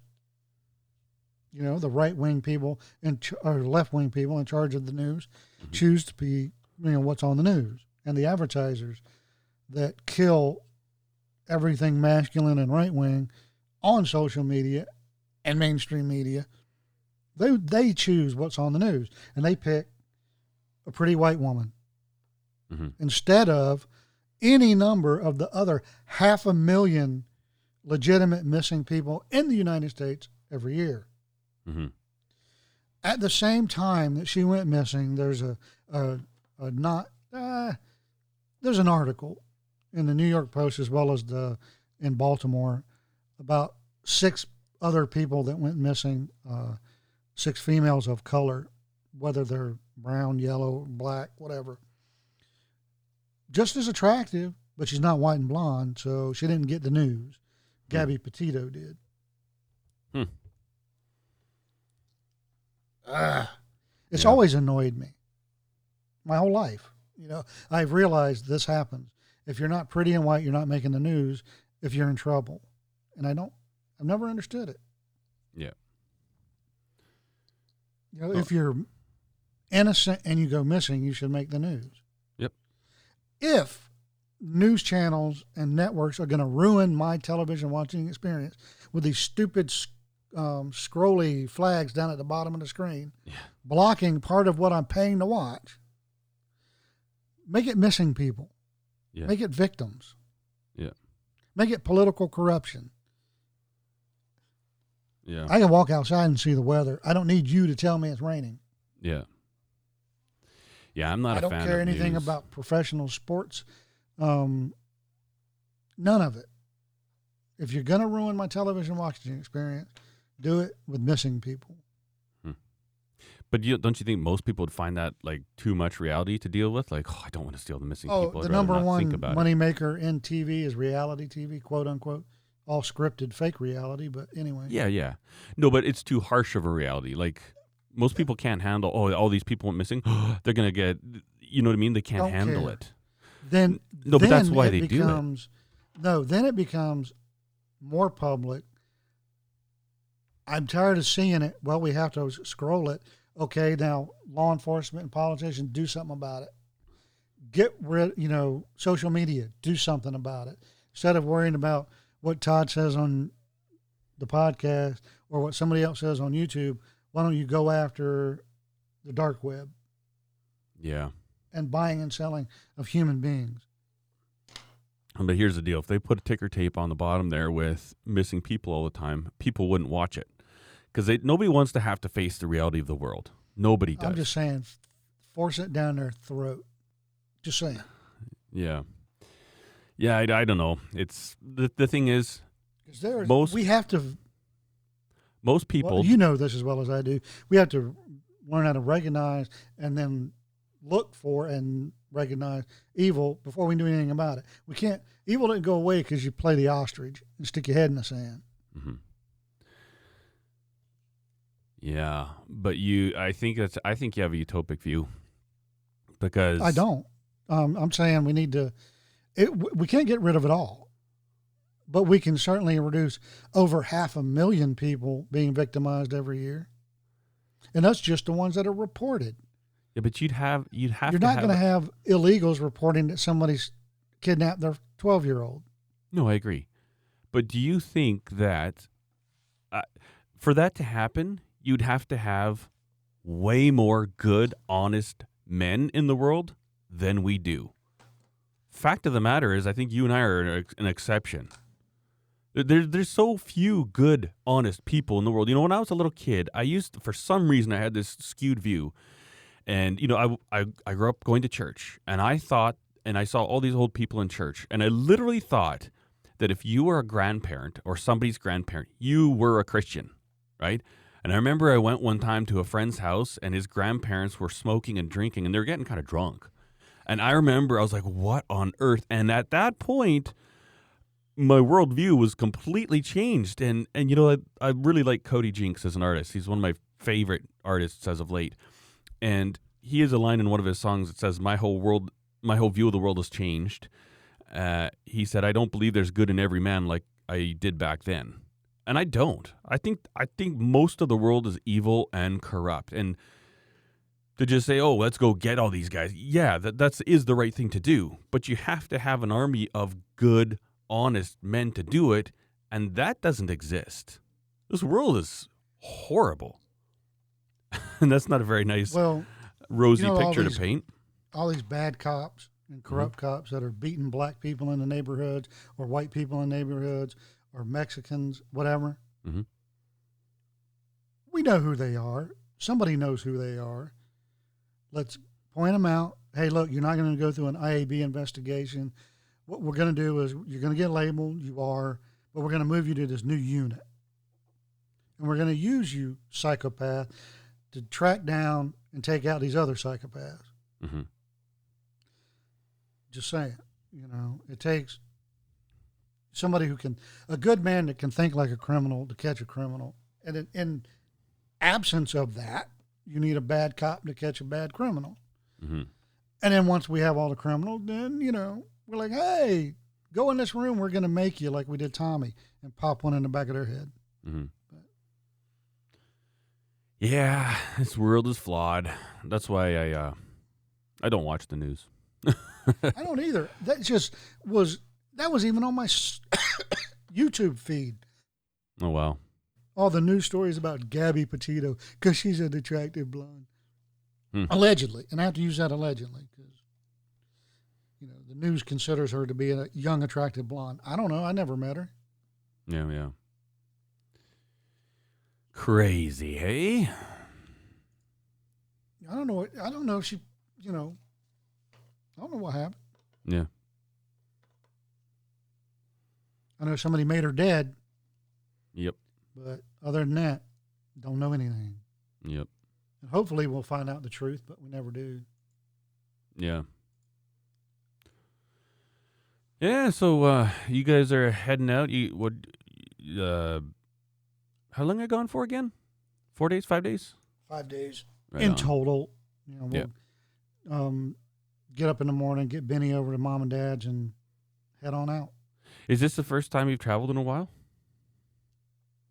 Other than going back and forth, moving from Maryland to Tennessee, yeah, You looking forward to it? No. You don't like dri- you don't like driving? no, I used to love to drive. It's one of my favorite things to do. But the world, ha- and I don't mean anything having to do with the Wuhan snivels. I just hate people now. I was around them for too long. One day, my camel um, had that last straw put on for people, and I just That's funny. I um, love I love road trips. I used to, but you know, you stop at a just to fill up at a gas station. You never know what kind of jerks next to you at the pump. Yeah. Just going to say something that doesn't need to be said. Huh. Yeah. Yeah, um, you're old, you're fat, you're ugly. Yeah, I know all those things. I see it in the mirror every day. Who are Yeah. you to point it out, jerk? yeah. You know, whatever. Yeah. Like I'm sitting at my waiting on my doctor's appointment here in the middle of you know middle Tennessee and run into a Karen and uh, started off to be nice, but a, in a nosy nice, Mm. and then she just said something right off the right out of the blue. No one poked that bear. She had to say something about uh, the Wuhan sniffle, Yeah. and I said, uh, I, I just ignored her, right? She Mhm. knows. And, that, and then she said something else. I ignored that. She knew I wasn't gonna. She wasn't gonna bait me with it. So she asked me, "Oh, you know, what do you do?" I'm retired. She, oh, really? You look young to be retired. Yeah, I was a um, an infectious virology scientist for about 30 years with uh, the CDC, and all of this mess with uh, the COVID just convinced me I had to retire because no one was using anything other than junk science to promote a political agenda, and I had no one was listening to me. I was feeling closed in, so I just punched out and retired. Not another word from her at all. That's funny. I mean, because if she's going to start her um, liberal Karen mess, I mean, what's she going to say to that? Oh yeah, yeah, totally. Shut her down. That's funny. But Yeah. Um. So my great I may not uncle. know how to talk to people, but I know how to shut it down in a hurry. That's right. Know how to make them want to stop talking to you. It's the difference between charming and revolting. Yeah. I, I want to tell you something after the call. I probably can't say it on air here, but um, yeah, you know it's interesting. So we had uh, my great uncle um, came up, and he did a couple years ago from I don't know if he lives in California or Nevada, but anyways, he was a doctor for years. Uh, I think he finally gave up his license. He quit practicing when he was like eighty something and uh, he's like 90 some now drives himself up but it's so weird because he comes up and visits family i guess there's a funeral up here he's allowed to drive across the border but the canadian government won't let canadians drive across the border. Isn't that dumb? Oh but then he's allowed to come up here. He's got a quarantine for x number of days uh, do his tour. I think he's going to do like 10 days two weeks of driving around visiting family here in bc and then he can drive back home. But if I want to go drive down to the states, not allowed to. I just heard, I don't know where it was, um, but I just heard this yesterday. Must have been on the radio. Uh, a guy, young guy, he has dual citizenship, Canadian and American. And to go home and see his family in Canada, he has to use his American passport. Mm-hmm. But he can't come back through the same uh, border crossing that he used to get there. He has to use a different one. Hmm. And no explanation of why. That's weird. I'm like, well, aren't you infecting more people Yeah. if you're using more than one port of entry? Yeah. Just saying. Um. Yeah. It's so. I wish I. I don't know. It's it's incredible the damage that can be done with false information. You know, because the biggest problem with COVID is that people are afraid of it because it's been exploited as way more dangerous than it is. You know what I mean? And and everybody for some reason they're just and it's not like if deep down inside they probably are like, I'm not sure, but it's like, no, no, no, we're gonna just act like what we've been told. They said it was scary. You know, we had to stay. We weren't allowed to leave our houses for a while, and you know, this was shut down, and it was a big freaking deal. Now the numbers are going up again. Well, it's called the flu season, retard. It's You know, and so the headline. there's one, yeah, They're all And- COVID 19. Almost as bad as toxic masculinity, but nowhere near as bad as Trump. Yes. um, you know, and it's just oh, I find it so frustrating. Like, so there's a brewery, a local brewery here, and according to the government, they're not. They have to check for your proof of vaccination. And the one thing that that I I feel bad for these restaurants is that if they're ever caught not following this new mandate, it's a hundred thousand dollar fine to the business. That's pretty freaking steep, especially for a restaurant. You know what I mean? Like, dude. But they put a post on on social media about it, and it's like, I don't know. I'm just like, wow. And and I felt like commenting on like, so basically, what you're saying is no Jews allowed, right? So I have a belief system. If even if it's wrong, if I believe that vaccines are bad, all of vaccines, all modern medicine. What about Mormons? right? Mormons don't use any modern medicine. Some of them won't even take blood transfusions. So what about them? So now, because of their religious beliefs, Canadian Mormon and American Mormon must be different. or is it or JW Jehovah's Witnesses? Jehovah's Witnesses and Latter Day Saints. I mean, uh, Okay, not, uh, not Latter Day. Um, Seventh Day Adventist. They Seventh Day Adventists aren't that weird. Well, no, they're not- weird, but um, Not like JWs and Mormons. but the Mormon buddies I had, you know, go to go to the doctor, take medicine. Okay, it's JWs or Jehovah's Witness then. Now, uh, they could also not be as devout Mormon as they say they are. I think I don't. I think Mormon is Mormon. I've met a lot of Mormons. I know a lot of Mormons. We have big Mormon temples here, and if you're a Mormon, you're made. Mormons somehow are all very, very successful. Um, but uh, anyways, there's one. It, maybe it's JWs then, where they can't have any medical intervention. But who, regardless, you know, so based on their religious perspective, they are not allowed into uh, a restaurant, right? This is exactly the same thing as the Holocaust, as, as Nazi Germany. Exactly. Exactly. It's just a different religion, a different people group that's being discriminated against. And it's all the only reason that these stupid, idiotic businesses would comply with this is because they're so stupid they kept drinking the Kool Aid and they're afraid of things. You know, that that's just, it's blown my mind at how unbelievably efficient propaganda is. It's incredible. It's like, wow, like legit, people are afraid of COVID. They need not be. It's not scary. It's not dangerous. It's a flu. It's going to kill people that could very well have died without COVID. If they just got the regular flu two years ago and the condition they're in today, they would have died. Th- They're a human body that's functioning poorly. And it's like, oh, this whole thing has made it worse. People are now fatter thanks to the pandemic. That's how it is. You know? It's pathetic. You know, it's funny watching TV shows where they took a break and come back. You even watch Hollywood has put on weight. I'm not joking. It's so funny. Like, oh wow, that that actress, she she literally put on 30 to 40 pounds. Like she was never small, but she's a porker now. And various shows that we watch when they come out with their new season, some of them are starting to come out now. I'm like, oh wow, pandemic hasn't been good to that person. And I haven't figured out yet how the pandemic caused me to lose weight because I didn't go anywhere and didn't leave the house before. hmm and I haven't gone out or left the house since. Well, because I've gained weight. you've gained weight or lost Oh, yeah. weight. Um, about 15 pounds, 12, Yeah. 15 pounds. But since uh, September 8th, when I found out that blood work, um, I've lost seven. So Oh, good job. It's wonder it's it, it's crazy what giving up Fruit Loops will do for you.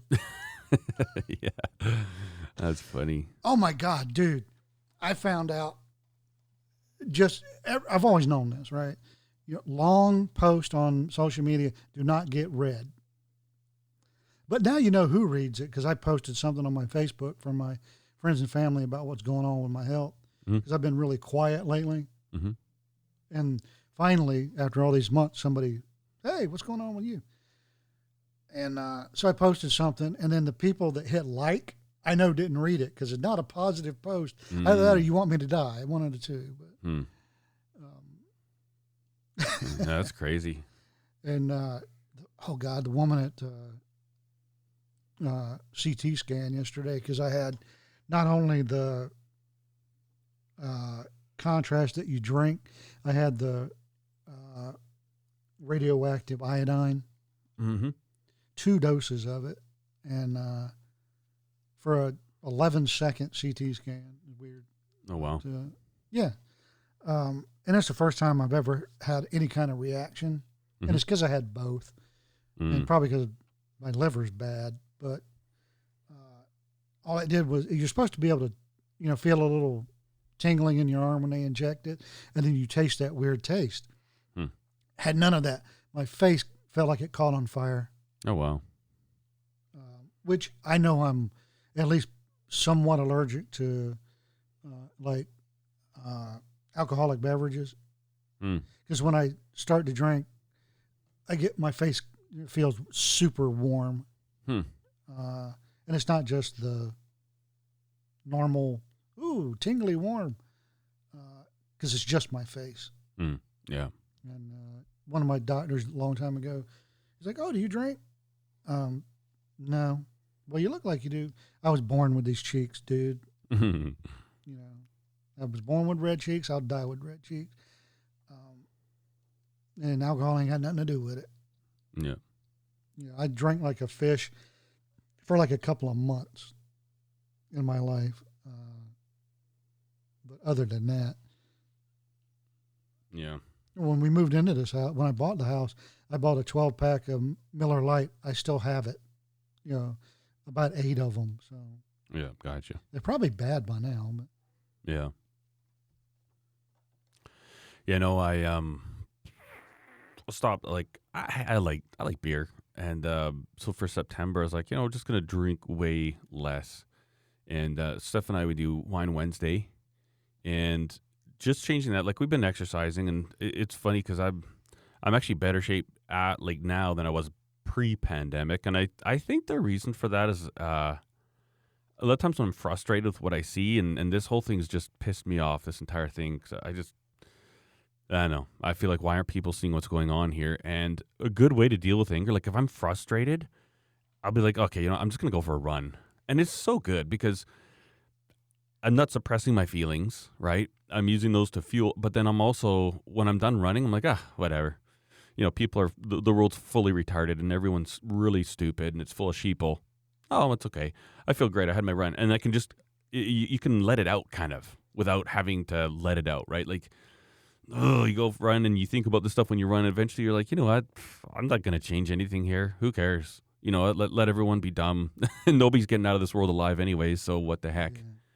And if somebody uh, told me once, a running coach told me once, you can't run as far if you're angry. Maybe not, but you can run faster. He said you can't, uh, you know, you basically you're you can't last as long if you're trying to run angry. Yeah. He goes, and your um, likelihood of just falling off your feet, you know, tripping over nothing while you're running is greater running angry. I don't know. That sounds like some old school th- weird thing. Like don't oh, go Oh, he had some. have- He really did have some science behind it, and it all has to do with your attention span. You know, your attention to detail, Yeah. because I- more of your brain is used angry, or at least different. Part of your brain is used different, angry over happy. And since he's told me this, I've learned that it, that's all complete nonsense because you use about sixty percent more genuine mass uh, happy on in joy than you do in anger. hmm Yeah. No, I, I mean, I don't know. And, and everybody's different too, right? Like running is one of these weird things that people try and put these hard, fast rules to. And it's like, and even myself, like I'm not really into running, but for like 20 years, I've ran on and off. And in the beginning of those 20 years, like when we were first married, like doing marathons, you know, training all summer long for races. And, you know, back then, the things they would tell us about shoes oh, you need the most cushion, the most support, the most this, the most that. And then all of a sudden comes out, oh, you don't want any. Barefoot running is the best way to go. And then this and this. And I'm just looking at it, and all these coaches and these articles and these experts are telling you this. I've seen I've seen the popular opinion of what the experts say on shoes change about three times in 20 years because I've been studying this. I'm like, you know, you, you guys really don't know. and maybe you find what works for you. I, I guarantee there's people that can run farther angry than they could if they're just relaxed because it's a fuel. It's it's like every other always or never rule. Yeah, It exactly. depends on you. And um, when I'm angry, my senses are heightened, right? Like when I'm angry, I'm like, like it's because I'm feeling most likely because I'm feeling threatened or something like that. But I, I guarantee I'm probably less likely to trip on a route if I'm angry than if I'm just, ah, I feel so good. I'm out for a run today because I'm not hyper focused. All my senses go up when I'm frustrated, when I'm angry. when I think of nothing, what back when I used to run before I wised up, um, if I focused on nothing but the run, and oh, there's a there's a rock, there's you know, and didn't think of anything like oh work or home or uh, whatever, Mhm. I ran a lot faster and better. hmm But if I tried to if I had a problem at work and I was like, man, how do I fix this airplane? You know, what's wrong? And I tried to troubleshoot it in my head, smack right into a branch Hmm. because I'm not paying attention literally to what's in front of my face. Mm-hmm. I'm worried about that hydraulic leak in the wing. Mm-hmm. Yeah, I think it's different for everybody. It is. You Um, know, just like the shoes thing.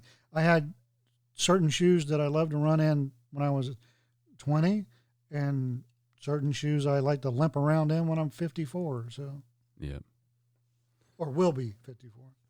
yeah. I, um, when I started running, I, I would buy Asics gel Kayanos, and like probably one of the most expensive um, off the shelf running shoes you can get.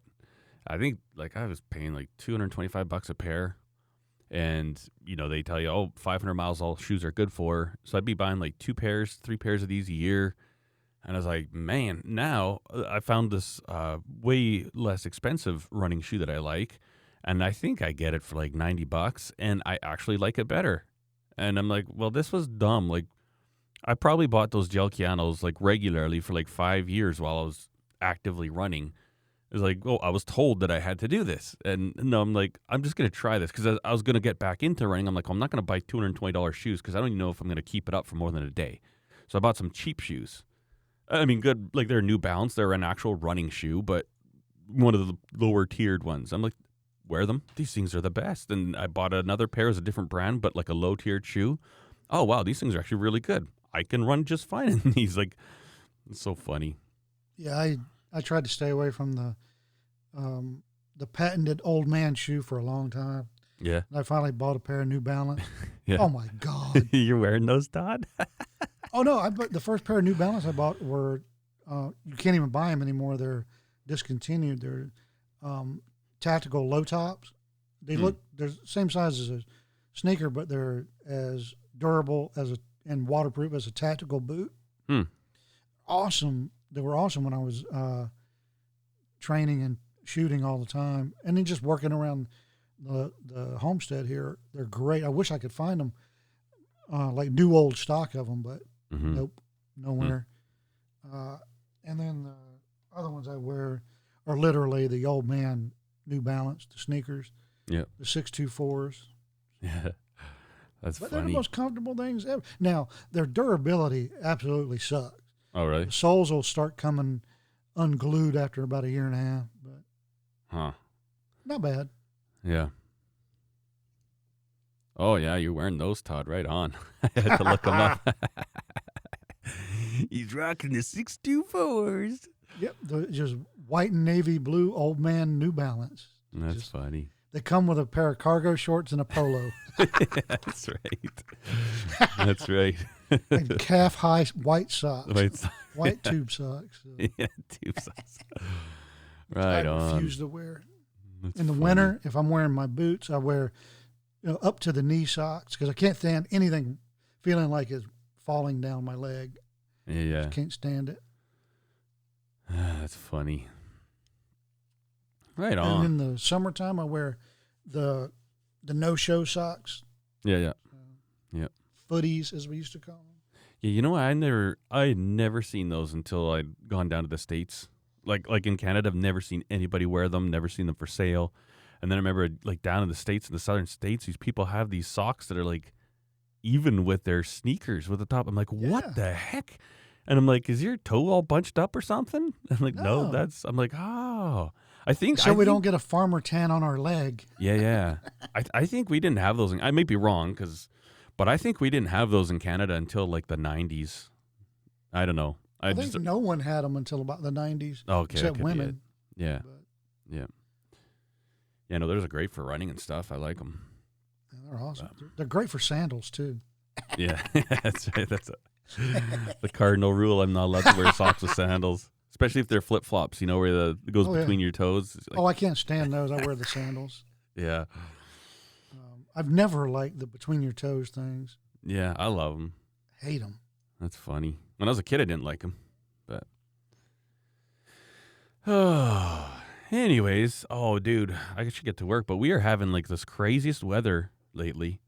Like- Yeah, I'm surprised I was able to have internet and electricity this morning as bad as that storm was. Oh, really? You guys having storms? Well, it's been raining here every day for about two weeks, except for Wow. one day. Um, yesterday we had no rain in the forecast. Poured like a banshee in the afternoon, um, and it rained on and off until sometime before I got up this morning at 4 a.m. And then it just wind out of probably 45 mile an hour gust, pouring down rain sideways. It was horrible. Oh wow, that sucks. Yeah, we had uh, so we've already had like minuses, like a minus one. This morning I woke up and there's a beautiful sunrise, and it was 13 degrees Celsius. Yesterday, I think like in the afternoon was got to be like 26, 27. And uh, like I went for a little motorbike ride, had to pick up sandpaper and stuff, and I took my light jacket, and I haven't worn that for like a month. Uh, the because if I wear my regular one, I'm just sweating, and I'm like, oh man, this is just phenomenal. Really digging this. It's exciting. You know, when I first experienced it, I didn't like it, but now I, I did learn to like it. I really much, and now I miss it.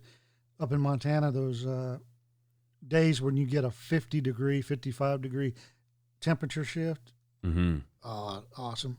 Oh yeah, It's not Yeah. good for anything else, but you know, it's a fun experience. Like cold in the morning, and then you know hot in the afternoon, and then some in the evening. It just man, it cools off quick. If you're sitting on the porch, you're fine one moment, and then ten minutes later, it's like I need a sweater, and then ten minutes later, it's like I'm going in now. Well, I better get to work, Todd. I got a bunch of knives to grind the handles on today. And try to get a knife video out again this week. See if we can do that or not. But uh, so you're heading out tomorrow then? yep. Right on. Well, you guys have a safe trip. Oh yeah, I'm. I, it's not going to be on my normal rush, rush, rush everywhere trip.